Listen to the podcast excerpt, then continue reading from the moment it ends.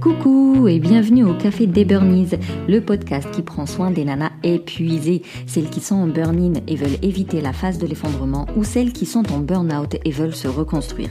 Je m'appelle Sarah, je suis infirmière, naturopathe, maman, mais surtout calée en résilience. Ma mission est de t'aider à déculpabiliser, à sortir de ton isolement, à recharger tes batteries pour enfin retrouver ton peps et être épanouie et confiante. Chaque semaine, on parle des valorisations, stress chronique, échec, malnutrition, mais aussi résilience, réussite, espoir, reconversion. D'ailleurs, j'aurai le plaisir d'accueillir des super nanas qui ont fait des burn-out et qui ont sublimé leur vie pour t'inspirer et t'aider à te projeter dans un avenir Je te parlerai aussi de mon outil super puissant pour booster l'estime de soi et aider à la méditation, qui est le tricot. En attendant, tu peux télécharger le e-book qui te permet d'éviter la phase de l'effondrement. Et sinon, bah, prépare ta boisson et mets-toi bien à l'aise et c'est parti pour l'épisode du jour. Alors cet épisode ne va pas vraiment parler de burn-out, mais plutôt je me suis dit, je vais faire une petite présentation pour faire euh, plus ample connaissance et puis surtout comprendre pourquoi euh, je veux euh, faire ce podcast et en quoi je peux réellement t'aider. Donc la galère a commencé avec les stages d'infirmiers. Alors il faut savoir qu'à chaque stage, on flirte avec le burn-out. J'espère qu'un jour ça va changer d'ailleurs, mais mon Dieu que que le contexte et l'environnement euh, d'un étudiant euh, infirmier euh, à l'hôpital, c'est chose à maman. C'est vraiment super éprouvant, c'est très exigeant, tu, tu, n'arrives pas à trouver ta place et puis même quand tu la trouves, finalement, t'écrases un petit peu tes valeurs parce que tu dis je veux juste survivre à ces dix semaines et avoir un bon rapport de stage. Il peut y avoir de l'abus de, de, de, pouvoir, il peut y avoir de l'harcèlement et, et, le métier en lui-même, il n'est pas facile. Et puis, il faut travailler à côté pour payer les charges, le loyer, tout ça. Vraiment, euh, autant moi je me rappelle que j'avais aucun souci avec la théorie, euh, j'avais vraiment de bonnes notes. Par contre, les stages, ça se passait mal, mais une fois sur deux. Et surtout les premiers, parce que les premiers, j'avais pas compris. J'étais encore cette rebelle militante et euh, ça me retombait dessus euh, bah, dès la première semaine. T'es pas intégré dès la première semaine, bah, laisse tomber. C'est mort. Toi-même, tu sais que c'est mort, ton stage est mort, mais il faut quand même euh, bah, survivre dix semaines parce qu'après tout, même si tu vas avoir un mauvais rapport de stage, bah faut bien apprendre vu que tu vas être infirmière. Et ça, si c'est pas de la résilience, mon pote, je sais pas quoi te dire. Donc, il faut savoir déjà que les stages, ça a bien nourri ma capacité à voir le positif malgré un environnement super hostile. Et puis, ça a continué comme ça dans le temps. Ça se faisait tout seul, parce que quelque part, je n'avais pas le choix, mais je pouvais pas me dire, attends, j'avais quand même besoin de reconnaissance. Il y a le fameux syndrome de l'imposteur, et puis c'est parce qu'elle me harcèle, C'est, voilà, j'avais pas cette réflexion-là, donc tu tombes toujours dans les mêmes pièges. Et finalement, première matrescence, j'ai traîné avec moi ce souci et du coup je me suis euh, embarquée dans une vie de maman pour être parfaite et pour que tout soit nickel et, ça me demandait énormément d'efforts. Euh, alors certes ça s'appuyait toujours sur mes valeurs mais franchement j'en faisais trop, j'en faisais beaucoup trop. Heureusement que j'avais rencontré ce tricot qui m'avait permis de, de méditer, rebooster mon estime tout simplement parce que bah, les gens ils te disent waouh c'est trop bien ce que tu fais, waouh t'es trop doué de tes mains. Ça m'a vraiment fait beaucoup de bien point où je me suis dit, il faut pouvoir partager ça avec les autres euh, et ça va m'être bénéfique parce que ça va me permettre de nouer en fait des liens avec des gens et de sortir un peu de mon isolement de maman parce que j'avais pris euh, un congé parental et je me retrouvais qu'avec mon gamin et je faisais des couches et de l'allaitement matin, midi et soir. Euh, franchement, même s'il y a Netflix, bon, c'est quand même pas une vie sociale. Donc j'ai commencé à faire des ateliers de tricot dans ma région et ça m'a reconnecté à la société. j'ai eu des conversations avec des adultes quoi. C'était un truc des Donc ça m'a aidé. Mais tu vois, encore une fois, j'avais pas travaillé sur les trucs qui n'allaient pas.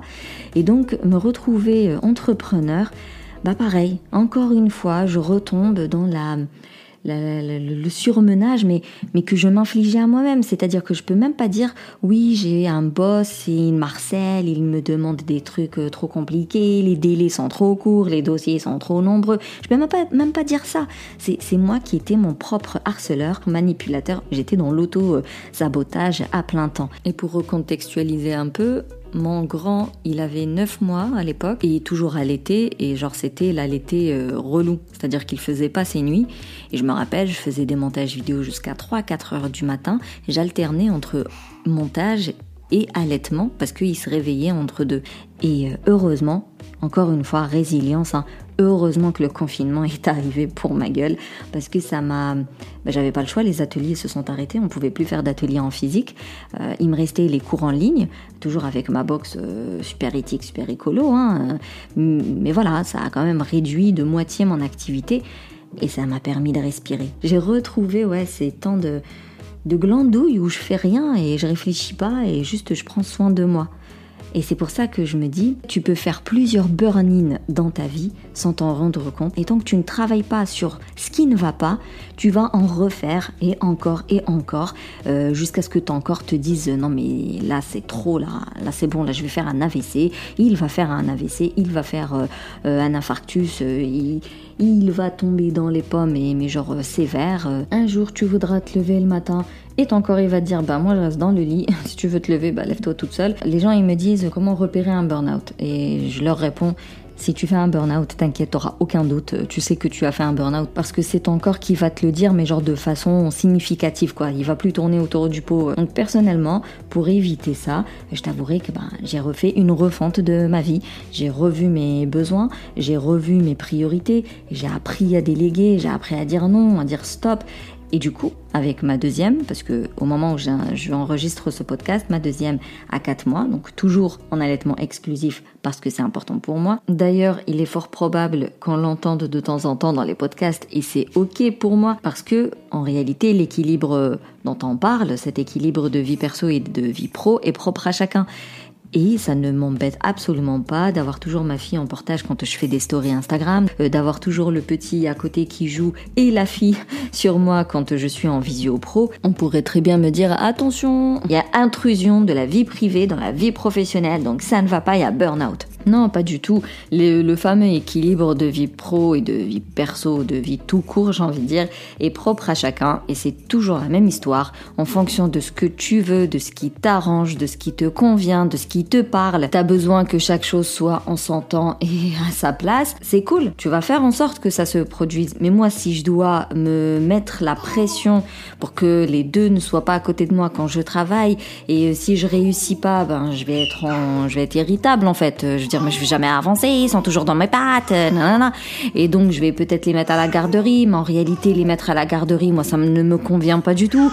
Donc, je vais être en, conflit de valeurs internes et, et c'est comme ça, en réalité, que tu fais un burn-out. C'est lorsque tu n'es pas du tout en phase ni aligné avec tes valeurs.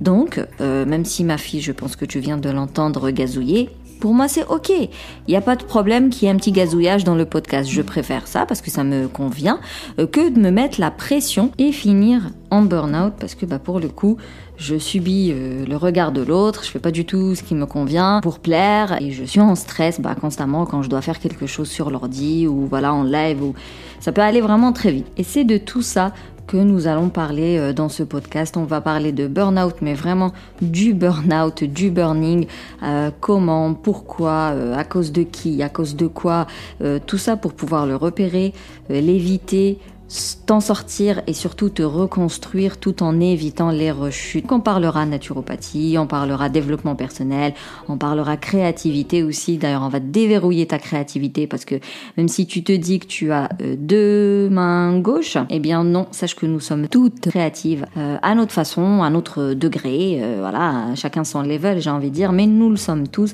et mon but va être de titiller cette partie-là. Et puis comme je l'ai dit dans l'intro, j'inviterai des, des des, dames, hein. des dames, des femmes, des nanas, qui vont t'inspirer, qui vont impacter ta vision pour qu'elle devienne optimiste et positive, pour que tu puisses te dire que, ok, elle a vécu tout ça et maintenant elle en rit, euh, maintenant elle prend du recul et euh, elle est passée à autre chose, euh, elle a réaménagé sa vie professionnelle et elle a l'air plutôt épanouie hein, à travers ce qu'elle raconte. Donc c'est possible aussi pour moi. Ça va vraiment être le but des, des interviews et ça va être le but d'ailleurs de tout ce que je vais te raconter, vraiment pour te dire et qu'il est possible de rebondir et qu'il est possible de te projeter dans une vie positive et d'avoir une vie positive même si là actuellement tu as l'impression d'être au bout de ta vie. En tout cas perso, je suis super excitée comme une gamine sincèrement. J'ai trop envie euh, voilà, d'enchaîner les épisodes et de les publier et partager avec toi tous les conseils et, tous les interviews des, personnes vraiment qui, pour moi, euh, sont inspirantes. Euh, le but, c'est de t'aider à y voir plus clair et à sortir de ton schéma destructeur. Je voulais faire un gros big up aux filles qui, qui avaient pris mes cours de tricot et qui m'avaient fait confiance quand je leur disais que le tricot euh, faisait beaucoup de bien et, et qui pouvait les aider à traverser leurs moments difficiles parce que finalement, je me suis retrouvée à faire de la relation d'aide alors que moi à la base je donnais des cours de tricot et c'est comme ça que je me suis rendu compte euh, que je faisais les choses à l'envers, qu'en réalité il fallait que je me lance dans un accompagnement euh, anti-burnout en utilisant le tricot comme outil. Donc elles ont vraiment contribué euh, à mon cheminement et, pour ça je leur fais plein de bisous. Voilà pour la petite présentation de 10 minutes quand même. Merci plus plus plus pour ton écoute. Si tu veux soutenir le café des Burnies, laisse-moi un avis et mets-moi un 5 étoiles sur l'application Apple podcast. Partage ce podcast à une personne euh, que tu penses être dans le besoin et à qui il pourrait profiter.